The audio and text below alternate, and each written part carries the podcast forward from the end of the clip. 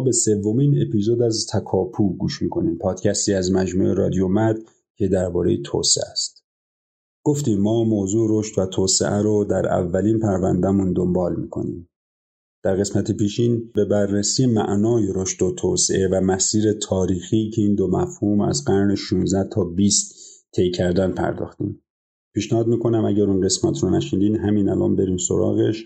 مطالب این اپیزود بتونه براتون مفیدتر و مفهومتر باشه. حالا توی این اپیزود به همون شکل و ساختاری که اونجا در واقع توضیح دادیم موضوع رو ادامه میدیم و پی می‌گیریم. و توی این قسمت ما میریم به سراغ بررسی اینکه چطور شد که رشد و توسعه از یک معنای در هم آمیخته به یه سری معانی جدیدتر و مختصات گسترده تر و مستقلی دست پیدا کردن. امیدواریم که از شنیدن این اپیزود لذت ببریم و براتون مفید باشه.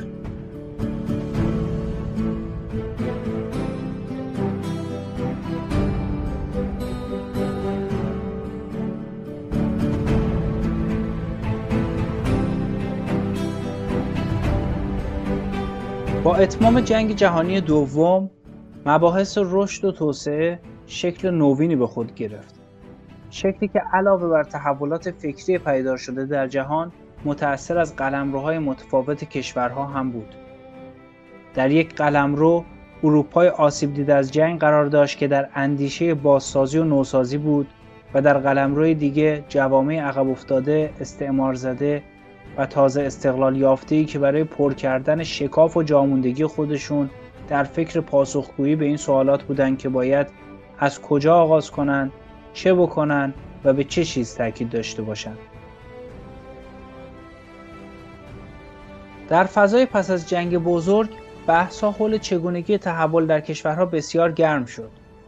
در ابتدای اون دوره چون غیر از رشد که توجه به نقشش پیشینه تاریخی داشت هنوز تبیینی از گستره های شاخصه های سرنوشت ساز توسعه مثل آموزش، نظام بهداشت، آزادی رسانه ها و مواردی از این دست نبود همچنان توجه به رشد به عنوان مهمترین عامل تعالی کشورها در دستور کار نظریه پردازان و سیاستمداران قرار داشت و عموم تئوری ها به دنبال طراحی الگوهایی برای تحول در میزان رشد اقتصادی کشورها خصوصا کشورهایی بود که یا در جنگ دچار آسیبهای بسیاری شده بودند و یا از وضعیت اقتصادی مناسبی برخوردار نبودند. الگوهایی که متأثر از دیدگاه های تاریخی تر رشد اقتصادی رو فاکتور سعادت جوامع می‌دونست و کارویژه خودش رو رشد و چیزهایی که اون رو متأثر می‌کرد قرار می‌داد. عموم این مطالعات و طرحها حول تئوری هایی بودند که عوامل تولید یعنی سرمایه فیزیکی و نیروی کار رو به عنوان عوامل اصلی در نظر می گرفتند و اعتقاد داشتند که با مدل های حول این دو فاکتور میشه رشد و توسعه رو در کشورها به وجود آورد. پس اقتصاددانها شروع به بررسی و نظریه پردازی راجع به رشد می‌کنند اما برای تئوریزه کردن الگوها به آمارگیری های جامع و کاملی نیاز داشتند از اونجایی که آمارگیری و ثبت داده تا قبل از عصر الکترونیکی شدن خیلی سخت و هزینه بر بوده و جز تو کشورهای ثروتمند اونم برای شاخصه های محدودی. آمار بیشتری برای کندوکاو در دسترس نبوده. بسیاری از اطلاعات به دست اومده خصوصا نسبت به اطلاعات امروزی ناکافی و کم محسوب می‌شد. با این وجود اما بررسی همون داده ها هم نتایج جالبی داشته. برای مثال معلوم میشه که متوسط درآمد کشورهای اروپای غربی و آمریکا بین 10 تا 30 برابر قرن گذشتهشون بوده. این رقم برای دو قرن پیش به 50 تا 300 برابر می‌رسه. به زبون ساده تر متوسط درآمد یه فرد غربی نزدیک به 30 برابر پدر بزرگش و 300 برابر پدر یا پدر بزرگ پدر بزرگش بوده. این نشون دهنده اینه که رشد تو کشورهای متفاوت وجود داشته. از طرفی هم نرخ رشد یا میزان تغییرات رشد ثابت نبوده و متغیر بوده. بررسی داده های موجود برای عصر انقلاب صنعتی توی اروپا نشون میده درآمد متوسط اروپایی توی اون سالها تقریبا نزدیک حداقل معاش بوده که این خودش مبین رشد اقتصادی نزدیک و البته کم کشورها در عصر ما قبل صنعتی شدنه. اما مقایسه آمار کشورها با هم اطلاعات جالبتری هم داد. مثلا توی بررسی درآمد حقیقی مشخص شد که این شاخص در کشورهای مثل ژاپن و یا آلمان نزدیک 20 برابر کنیایی ها و بنگلادشی هاست در حالی که شاید بلافاصله بعد از جنگ این شاخص بسیار نزدیک به هم بود. به خاطر همین مسائل توی بررسی رشد عمدتا دو مسئله مهم به چشم میاد که تفسیرشون خیلی مهمه و به اونا معجزات و فاجعه های رشد اطلاق میشه. مسائلی که از دل بررسی هاش اولین احساس نیازها و بعد اولین نظریات رشد متولد شدن یکی از اولین این نظریات که پایه بقیه نظریات هم هست مربوط به نظریه آقای سولوه. توی این نظریه برای رشد سه عامل سرمایه، نیروی کار و دانش فنی در نظر گرفته میشه. از این سه عامل نیروی کار متناسب با جمعیت و دانش فنی هم عامل بیرونی در نظر گرفته میشه. یعنی برای هر کشور یا منطقه یه رقمی و نمیشه با دخالت اونا رو تغییر داد. برای همین تنها عامل مهم توی تفاوت نرخ رشد کشورها سرمایه اون کشورهاست که حاصل تجمیع سرمایه گذاری ها در طول سالیانه. اما این نظریه خلاها و مشکلات خودش رو داشت و کم کم نظریات رشد بعدی که تمایل بیشتری به تفسیر دانش فنی داشتن اومدن. این مدل ها تفسیرهایی دادن که دانش قابل تحصیل هست و افراد در حین کار یاد می‌گیرند.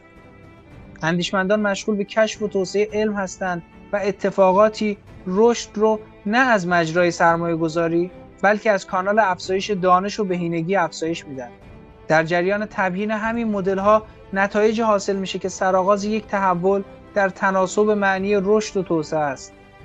مثلا توی بعضی از این مدل ها این نتایج حاصل میشه که هر شفافیت اقتصادی بیشتر باشه و افراد باهوش امکان پیشرفت داشته باشند و یا سرمایه گذاری روی آموزش افزایش پیدا کنه میشه رشد رو با شیب زیادی افزایش داد. با تکامل این سیاق از مدل های رشد کم کم از اصطلاحاتی استفاده شد که بین رشد و توسعه در قاموس یه مفهوم تفاوت ایجاد کرد. تفاوتی که سبب شد تا پس از مدتی رشد کم کم تبدیل به قسمتی از توسعه یافتگی باشه. مثلا دانش فنی که در ابتدای متغیر بیرونی و ذاتی حساب می شد و توی مدل های بعدی هم فقط تابع سالهای آموزش و میزان سرمایه گذاری در آموزش بود جای خودش رو با عامل کلیدی تر و گسترده تری به نام سرمایه انسانی داد. متغیری که شامل میزان هوش، کیفیت مدارس، مراقبت های انسانی، مراقبت های قبل از تولد فرد و اشتیاق و مواردی میشه که بیشتر توصیفی هستند. تو دل همین تحولات کم کم تحقیقات علمی اقتصادی درباره رشد هم از حالت آماری و گزارشی به توصیفی و فلسفی نزدیک شدن. برای مثال تحقیقاتی که می‌خواسته در حیطه رشد باشه متوجه عوامل گستردهتر و حساسی در زیرساختهای اجتماعی مثل مذهب، فرهنگ و ساختار سیاسی میشه. این تحولات آغاز یک مسیر بود.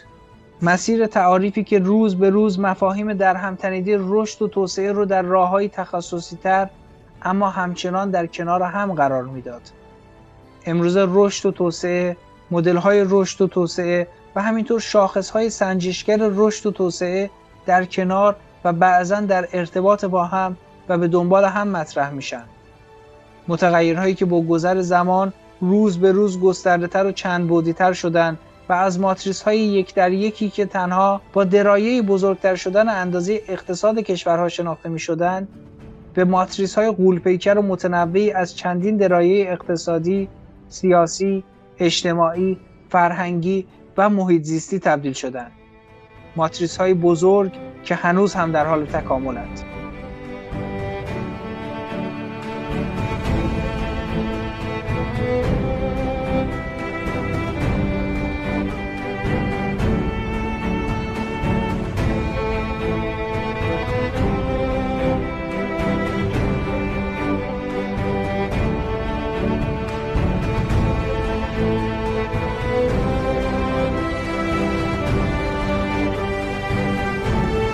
افشین بذار من در واقع این سوال رو از تو هم بپرسم که این, این, این که پرسیدم آقا توسعه یعنی چی و ما به چه جامعه ای میگیم توسعه یافته؟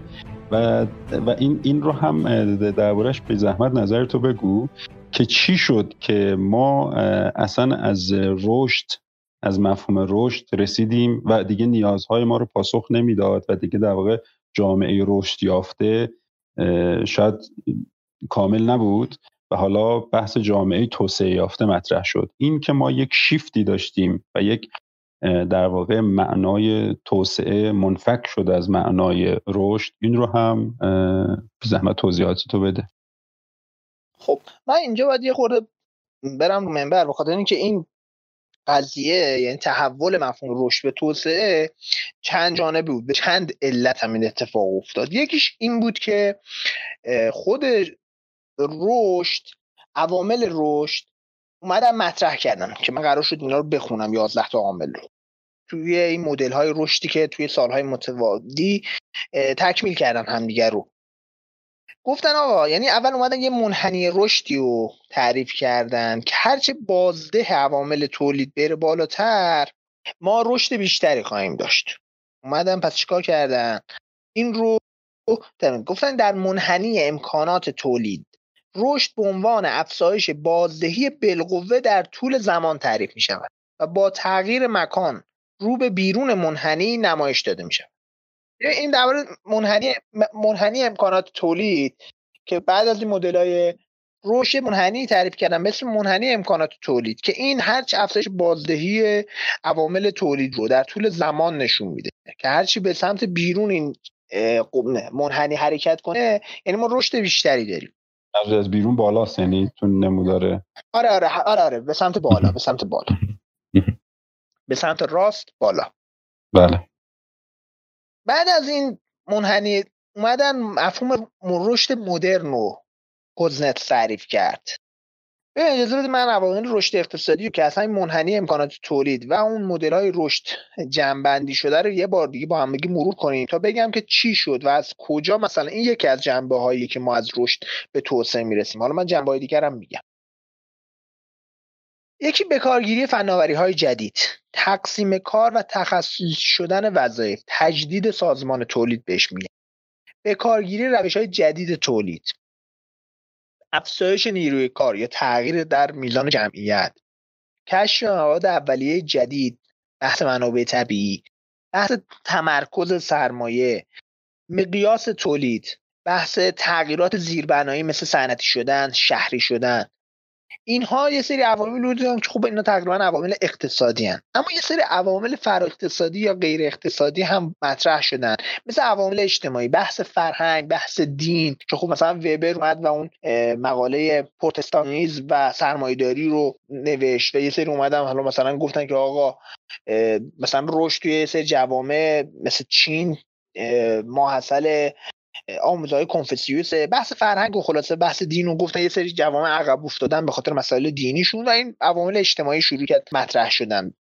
بحث عوامل انسانی مطرح شد. میزان آموزش دیدگی افراد میزان عوامل مرتبط با انسان آموزش رفاه بحث برابری زن و مرد این نوع صحبت ها تو عوامل انسانی و بحث سازمان سیاسی و تشکیلاتی نقش دولت نقش جامعه مدنی اینا همه اومدن و کم کم توی مدل های رشد مطرح شدن. خب یه سری این عوامل فرا اقتصادی کم کم ما رو به سمت بحث توسعه می‌بره که من حالا فعلا اینجا ترمز می‌کنم و همچنان تو بحث توسعه اقتصادی باقی میمونم شون پیتر اومد و گفتش که باید بین بحث توسعه و رشد اقتصادی تمایز خیلی روشن قائل بشیم. اومد گفت رشد اقتصادی روند تدریجی افزایش تولیده یعنی تولید میزان بیشتری از یک کالا با استفاده از شیوه های قبلی تولید. دقت کن. فقط بحث افزایش کمی تولیده. شیوه هایش تغییر نمی‌کنن. اما توسعه اقتصادی فرایندی برجسته تر و گسترس آفرینه اولا فراینده و دوما میاد شیوه های تولید رو عوض می‌کنه. ترکیب عوامل رو عوض می‌کنه. و نوآوری پدید میاره. اینه که توسعه اقتصادی رو ایجاد می‌کنه. تو چه سالهایی داره مطرح میشه؟ این مثلا دورور سال 1934 اینها شومپیتر اینا رو مطرح کرده. ولی خب خیلی بهش اون موقع توجه نشد و هنوز بحث رشد خیلی برای خیلی همین بحث افزایش سرم خب گفتیم برنامه مارشال دیگه. برای مارشال می‌گفت آقا ما صرفا اینکه دلار تزریق کنی به اقتصادی کشور و اینا بتونن کارخونه ها رو دوباره بازسازی کنن این اوکیه. یعنی همون شیوه های تولید قبلی. آره. برنامه مارشال که مثلا میشه برای 1960 دیگه. این این, این چیزی که تو گفتی 1900 و سی سی و چهار شومپیتر بحثاشو مطرح می‌کنه. ولی خب موقع توجه زیادی بهش نمیشه. میشه قبل از جنگ جهانی دوم. قبل از جنگ جهانی آره. اینا رو مطرح می‌کنه ولی خب خیلی اون موقع بهش توجهی نمیشه. بعدا البته خب این تمایز ها بیشتر میشه به خاطر اینکه رشد اقتصادی هزینه هایی هم داشت. هزینه های محیط زیستیش به خصوص بعدا خیلی پررنگ میشه. بحث نابرابری به وجود میاد. بعد می‌بینن خب ما یه بخشی از جامعه فقر رو نتونستیم از بین ببریم. بحث آسیب های تکنولوژی. نکته ای رو من افشین اضافه کنم به بحثات. چون داری وارد این بحث میشی من قبل از اینکه کامل وارد بشی. آره آره این نکته ای هست حتما آره.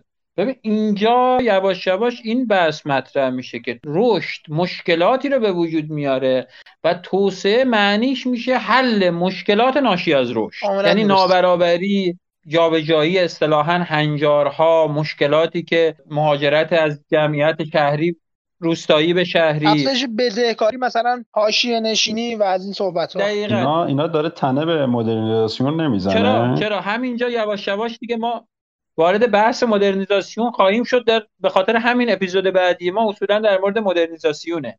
یعنی اینجا میشه توسعه رو همچین تعریفی ازش ارائه داد. حل مشکلاتی که رشد به وجود میاره در جامعه. حالا افشین ادامه بده.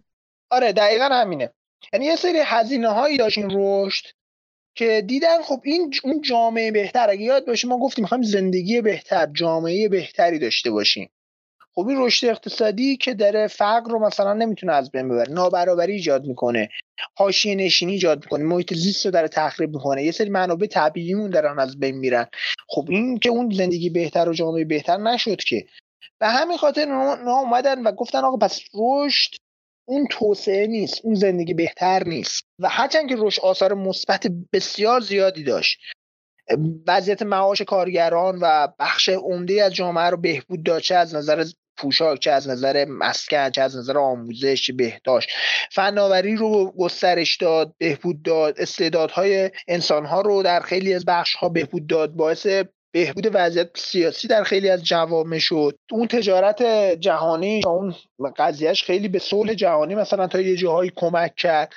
اما خب هزینه هایی هم داشت و این باعث شد که نظری پردازان متوجه بشن رشد معادل توسعه نیست. حتی یه عده تا اونجا رفتن که گفتن اساسا توسعه نیازمند رشد پایدار زیاد هم نیست همچین. فقط ما به یه سطحی از رشد برسیم و اینو حفظ کنیم این برای توسعه کفایت می‌کنه. نیازی, نیازی نیست ما همینجوری تولیداتون رو ببریم بالا. شما هی تولید مثلا خودرو تو تو جامعه ببری بالا. خب مشکل آلودگی هوا ایجاد می‌کنی. مشکل زیرساخت ها رو ایجاد می‌کنی. هزار مشکل دیگه کنار این پدیدان یا افزایش بیرویه برداشت از منابع طبیعی. خب فرسایش خاک هست بحث از بین رفتن یه سری گونه های جانوری هست. همه اینها باید شد اصلا یه بیا میگن آقا اصلا ما باید یه جایی ترمز رشد رو بکشیم. کی گفته هرچی انباشت بیشتر رشد بیشتر یعنی توسعه؟ تا یه حدی ما باید به این برسیم. بعد اون اصلا دیگه نیازی نیست. و حتی یه دی مفهوم توسعه بدون رشد رو مطرح کردن که حالا ما توی بحث دیگه قطعا بهش می‌پردازیم.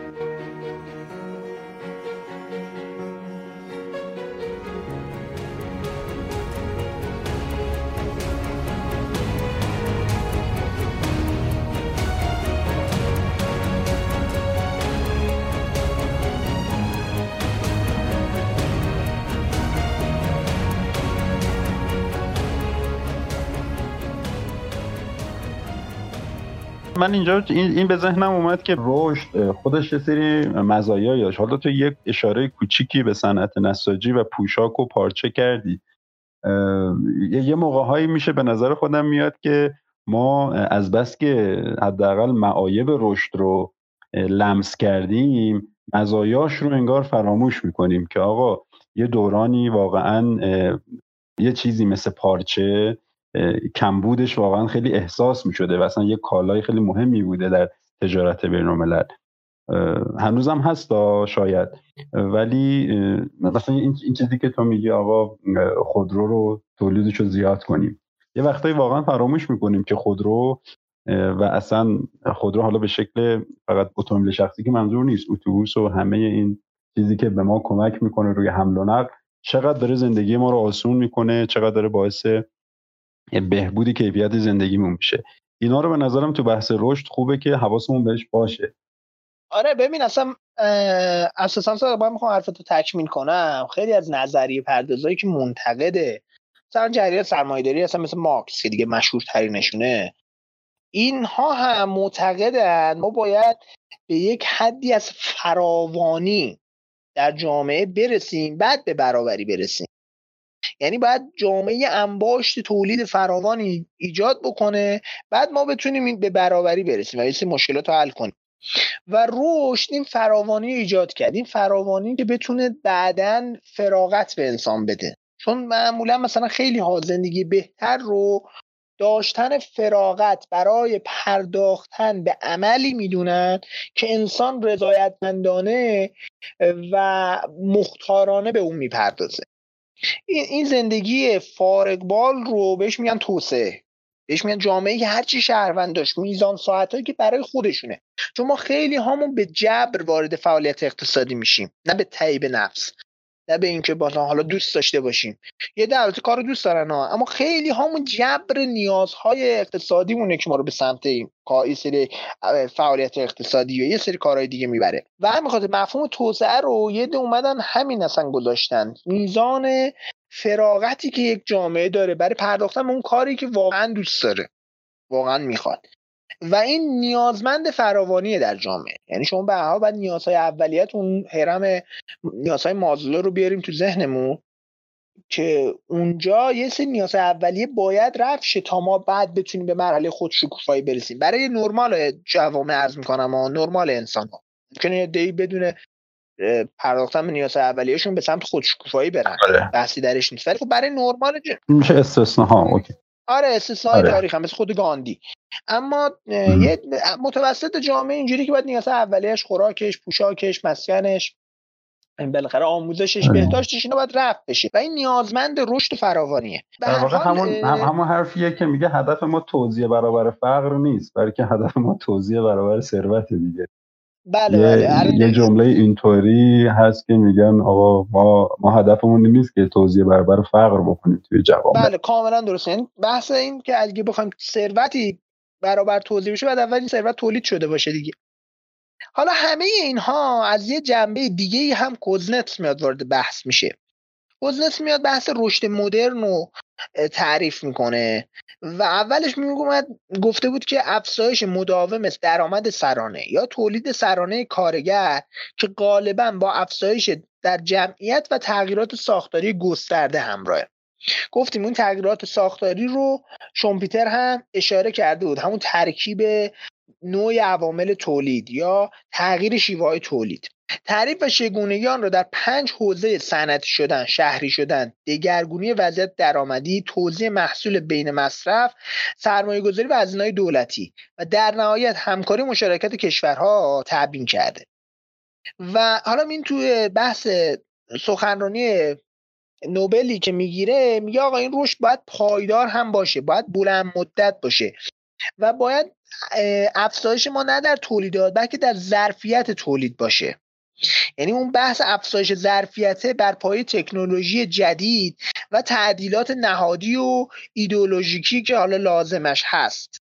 این می‌تونه رشد مدرن رو به ما بده. یعنی شرایط اقتصادی اجتماعی سیاسی اینها همه باید به عنوان اون بحث نهادی مطرح میشه. که حالا بعدا جلوتر که بریم ما بحث توسعه نهادی و نظری پردازی نهادی و اینها رو هم قاعدتا خیلی بیشتر بهش خواهیم پرداخت. مباحث رشد مدرن ما رو به سمت توسعه اقتصادی می‌بره از یه زاویه دیگه ای و در نهایت اینها میان و یه شاخص های توسعه اقتصادی رو مطرح می‌کنن. که این شاخص ها هفت موردش من یادداشت کردم. یکی همون بحث درآمد سرانه است. شاخص های توسعه اقتصادی رو من اگر بخوام حالا جنبندی این بحث مطرح بکنم هفت شاخص مطرح می‌کنن. یکیش همون درآمد سرانه است. که گفتیم بر رشد اقتصادی به کار میرن اما برای اینکه بتونن این درآمد سرانه رو کاری بکنن که بین کشورها بشه مقایسه کرد. اومدن یه شاخص دیگه تعریف کردن. اسم برابری قدرت خرید PPP که همون درآمد سرانه است. پس از اینکه قیمت ها رو توی قیمت ها رو به صورت محلی تو کشورها یکسان سازی می‌کنن. که ببینم مثلا یک کارگر فرانسوی و یه کارگر آلمانی چقدر قدرت خرید دارن؟ با خود مثلا با این حقوقشون چقدر می‌تونن گوشت بخرن؟ چقدر می‌تونن ما احتاج آموزشی و بهداشتیشون رو تامین کنن؟ چقدر می‌تونن مسکنشون رو تامین کنن؟ اومدن و این رو برای مقایسه بین جوامع ایجاد کردن. شاخص دیگه تعریف کردن به اسم درآمد پایدار. خیلی بحث مهمیه این درآمد پایدار. خب یکی از شاخص مهم توسعه است. که منابع درآمدی پایدار مثلا تو صنعت توریست می‌تونه یه منبع درآمدی پایدار باشه. در حالی که خام فروشی مواد معدنی نه چون شما معدنتون که دیگه به کفگیریتون به ته دیگ بخوره دیگه درآمد پایدار برای شما محسوب نمیشه. به همین خاطر خام فروشی هر چقدر هم که جی دی پی و جی ام پی شما رو ببره بالا معنیش توسعه نیست چون درآمدتون درآمد پایداری نیست. بعد در, در همین بحث درآمد پایدار بحث توجه به محیط زیست خیلی مطرح میشه. شما مثلا جنگل رو از بین ببرید که جی ام پی و جی دی پی تون برای مثلا یه دهه بره بالا ولی بعد یه دهه جنگل از بین رفته. شما توسعه پیدا نکردید. شما یه دوره رشد اقتصادی داشتید. یا اینکه شما مثلا استالین شوروی همین بود. مثال شوروی یه مثلا رشد شگفت انگیزی و توی دوران استالین تو مثلا 10 سال 20 سال تجربه می‌کنن. 8 درصد و این عدده عجیب غریب. اما به چه قیمتی؟ به قیمت از بین رفتن خیلی از کارگرها به قیمت توسعه نیافتگی اون جامعه. یعنی رشد به قیمت توسعه نیافتگی. بعد حالا یه سری شاخص دیگه تعریف کردن شاخص های ترکیبی رو تعریف کردن شاخص توسعه انسانی یا اشتیایی رو تعریف کردن که بحث امید به زندگی بحث میزان مرگ و میر کودکان اینجا مطرح میشه توی بحث شاخص توسعه انسانی. بحث حضور فعال زنان در عرصه اجتماعی رو مطرح کردن که برای توسعه یافتگی جامعه حالا میزان آموزش دیدگی زنان میزان حضورشون در مشاغل میزان حضورشون در مقامات و پست های مدیریتی همه اینها میاد اندازه گیری میشه و میزان امنیت اون جامعه برای حضور اجتماعی زنها. و بحث بعدی هم بحث استقلال ملیه. چقدر اون کشور در اتخاذ تصمیمات اقتصادی و سیاسیش مبتنی بر نظرات مردمش هست بدون اینکه حالا مثلا بخواد وابستگی خاصی به بقیه کشور رو داشته باشه یا بدون اینکه این تصمیمات تصمیمات تحمیل شده بهش باشه. بحث استقلال ملی رو هم تو بحث توسعه یافتگی مطرح می‌کنن. که اینا میشه شاخص توسعه اقتصادی. ولی همین شاخص های اقتصادی اگر رشد پیدا بکنه ما وارد بحث مثل حکمرانی خوب توسعه پایدار و اینها خواهیم شد که دیگه مباحث جلسات بعدیمون میشه. حالا دولت خوب چه اونها که من دیگه اینجا صحبتام در این قسمت تموم میشه.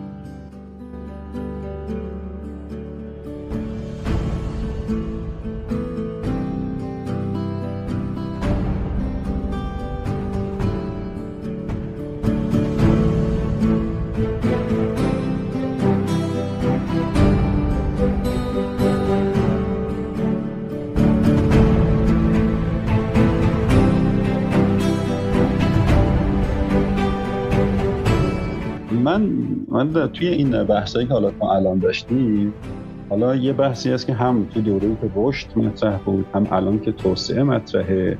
یک موضوعی که همیشه در واقع چالشی بوده بحث حق مالکیت و حقوق مالکیته. من احساس می‌کنم به قدر کافی شاید بهش نپرداختیم. اینکه تاثیر تثبیت حق مالکیت تو کشورهایی که چه دورانی که در رشد داشت اتفاق میافتاد. و چه الانی که در یعنی 7 دهه‌ای که توسعه مطرحه. تاثیر این موضوع روی رشد یافتگی و روی توسعه یافتگی چجوری بوده؟ آره من اگه اجازه بدی این صحبت های افشین رو یه مرحله جلوتر ببرم که ربطش با موضوعات جلسات بعد ما ملموستر باشه. منتها اگر تو در مورد صحبت های افشین حرف داری بگو که من اون تیکه پایانی صحبت های خودم رو بگم. یعنی توسعه اقتصادی و بحث توسعه رو. خب عباس می‌خوای اول تو به صحبتت بپرداز بعد ما به این بحث بپردازیم. بحث مالکیت. نه دیگه. ببین مثلا بحث مالکیت عباس توی توی قرن مثلا 17 هم, هم فکر می‌کنم مطرح بود دیگه. یعنی اینجوری نبود. حالا من تو ذهنم اینه. صادق مطرح بود. اما اینکه این رو کسی رشد یک جامعه رو متاثر حقوق مالکیت بدونه این مطرح نبود. این بعدا مطرح شد. حالا یه, یه عاملی بود که آره یه عاملی بود که شاید در واقع دیده نمی‌شد. آره دیگه یعنی یا, یا عامل نبود اصلا. خیلی خیلی, خیلی عوامل دیگه عوامل توسعه بودن که دیده نمی‌شدن. اوکی چون من فکر می‌کنم که بحث مالکیت هم اون وقت مطرح شد که اصولا رشد رشد اقتصادی و توسعه اقتصادی جوابگوی ناکامی های مربوط به توسعه نبود. یعنی ما با یه سری ناکامی ها مواجه شدیم که بعد برگشتیم به اینها دیدیم که مشکلاتی وجود داره و یواش یواش موضوعات حقوق مالکیت حاکمیت قانون اینها مطرح شد. به خاطر این فکر کنم سیر تاریخیش هم همینطور باشه. بحثای توسعه اینجوری کامل شد که بابا شما دارید فقط عوامل اقتصادی رو می‌بینید. شما دارید فقط عوامل نهادی رو می‌بینید. و امروز ما به اینجا رسیدیم که خیلی عوامل دیگه هم هست باید دیده بشه. از جمله حق مالکیت رو شما اصلا ندیدید نمی‌دونم ارزش ها و ایدئولوژی های مشروعیت بخش رو ندیدین. بحث ملیت رو ندیدین. تعریفی که جوامع از خودشون دارن ارزش هایی که بهشون هویت میده رو ندیدین. دولت رو ندیدین. اینا یواش یواش شد. بحث اینه که اینها بوده ولی دیده نمی‌شده. امروز تو بحث های توسعی میگن پکیج ببینید. حالا من می‌خوام همینو بگم. می‌خوام بگم که الان تقریبا میشه گفت که بحث اینجوریه. میگن که توسعه یه بسترهایی داره. رشد اقتصادی یکی از بسترها یا پیش نیازهای توسعه است. پیش نیازهای دیگری هم وجود داره. مثل همین ارزش ها به این معنا که مثلا ماکس وبر یه وقتی می‌گفت می‌گفت که یکی از عوامل رشد سرمایه داری در اروپا نوع نگاهی بود که پروتستان ها به کار و سرمایه داشتن. وقتی این نگاه تغییر کرد اونا تونستن سرمایه داری پیشرفت پیدا کنه توی اروپا. میزان خداگاهی و مشارکت مردم در این روند توسعه یکی از بسترها یا پیش نیازهای توسعه است. پس حالا من اگر بخوام از فوکویاما نقل کنم میگه که رشد اقتصادی. بسیج اجتماعی که من میگم خداگاهی و مشارکت مردمی و همچنین ایده ها یا افکار افکار اجتماعی اینا سه تا بستر توسعه هستن. منتها منتها این توسعه به وسیله نهادهایی محقق میشه. نهاد دولت نهاد حاکمیت قانون و نهاد دموکراسی هستند که اگر این بسترها وجود داشته باشه توسعه رو محقق می‌کنن. پس توسعه یک پدیده پنج بعدیه. رشد اقتصادی بسیج اجتماعی ایده, ایده های مشروعیت بخش یا هویت بخش دموکراسی حاکمیت قانون و دولت. و این میشه موضوع مباحث آتی ما. ما در مورد یکیش الان بحث کردیم که رشد اقتصادی. ولی به خیلی از اینا نپرداختیم. پس توسعه میشه یک امر چند بودی حالا به نقل از فوکویاما پنج بودی که رشد اقتصادی بسیج اجتماعی ایده های مربوط به مشروعیت دموکراسی حاکمیت قانون و دولت پنج تا بود توسعه داشت. اینها مجموعا میشه موضوعات جلسات آتی ما در این پادکست تکاپو. و صادق بحث مالکیت میره زیل بحث مثلا حاکمیت قانون. حالا من فکر می‌کنم که افشین بیشتر می‌تونه مشخصا در مورد حاکمیت قانون اگر بحثی داره. من راجع به بحث صادق بگم که در مورد اثر مالکیت این بحث اینکه حق مالکیت خیلی اثر داره بحث نئوکلاسیک ها و نئولیبرال هاست. که خیلی روی این عامل تاکید می‌کنن و بحث حقوق مالکیت رو میارن و بعدش هم یه گروه دیگه نهادگراهایی مثل نورس و دیگران که میان روی بحث مالکیت زمین و مالکیت حقوق مالکیت خیلی میگن این اثر داره. بعدش هم مثلا حقوق مالکیت معنوی و حق اختراع و از این دست. که البته مخالف های هم داره. یعنی هستن کسانی که اومدن گفتن که آقا نه اینطور هم که شما میگید اثرگذار نیست. یعنی توی حتما نباید مدل حق مالکیت غربی در یک کشور حاکم بشه تا اون کشور توسعه پیدا کنه. که حالا مثلا دو سوتو اومده روی این قضیه بحث کرده. افراد دیگه ای مثل چانگ اومدن روی این بحث کردن اقتصاددان کره که همچین هم اینجوری نیست که فقط اون مالکیت خصوصی غربی و در نظام حاکمیت قانون غربی منجر به توسعه میشه. اما همگی اینها تاکید دارن که بله باید نوعی از حقوق مالکیت وجود داشته باشه و پیش نیاز توسعه است. بر اصلا کلا این بحث نهادی و اینها ما حالا قطعا در آینده بیشتر بهش می‌پردازیم. یعنی ما حالا که رسیدیم به اینکه عوامل فرا اقتصادی توسعه چی حاکمیت قانون دولت بسیج اجتماعی که عباس اشاره کرد نهاد مالکیت همه اینها اثر داره که ما به فراخور بهش اشاره می‌کنیم. حالا هرچند اپیزود بعدی ما در مورد مدرنیزاسیون و توسعه صحبت می‌کنیم که بیایم بگیم آقا ما اینجا من حالا دیگه دارم حرفام هم تقریبا جنبندی می‌کنم. یه دی سوالشون این بود. سوال و دقدقهشون این بود که ما چگونه باید به توسعه برسیم؟ گفتم با رشد اقتصادی رشد انباشت تولید انباشت ثروت و انباشت تکنولوژی ما با اینها به توسعه می‌رسیم. که حالا فراز و فرودش رو با هم طی کردیم که چرا این جوابگو نبود. ولی مسئله اصلی اینه که ما باید توسعه دیدگاه سیستماتیک داشته باشیم. یعنی این یه سیستم پویاه جامعه یه سیستم پویاه. یعنی عوامل رشد اقتصادی بخشی از این سیستم پویا هستند که عوامل سیاسی عوامل فرهنگی عوامل اجتماعی اینها همگی دارن بر هم اثر می‌ذارن. یعنی اگر یک جامعه شما میلیاردها دلار درش تزریق کنید اما حکومت پاسخگو به مردم نباشه. حکومتش دموکراتیک نباشه. فساد سیاسی درش باشه. فساد اقتصادی درش باشه. میلیاردها دلار هم که شما به این جامعه تزریق کنید و تمام مثلا منابع طبیعیش هم بفروشید که یک درآمد ایجاد بشه که پسنداز مثلا بخواد بشه این جامعه به توسعه نمی‌رسه. فکر می‌کنم افغانستان بعد از طالبان یکی از مثال های این چیزیه که تو گفتی. ما مثال خیلی نزدیکتری داریم. مثال خیلی نزدیکتری داریم که من اشاره بهش نمی کنم واقعا اینه. یعنی ما نیاز به توسعه نهادی داریم. یعنی نهاد حاکمیت قانون باید باشه. نه. حالا اینجا آیا رشد اقتصادیه که نهاد حاکمیت قانون رو می‌سازه یا نهاد حاکمیت قانونه که رشد اقتصادی پدید میاره؟ این اصلا یه سوال خیلی جدی همینه دیگه که الان میگن آقا توسعه اقتصادی اولویت یا توسعه سیاسی؟ که ما می‌خوایم از حداقل من می‌خوام بگم که هیچ کدوم اینها نیستن.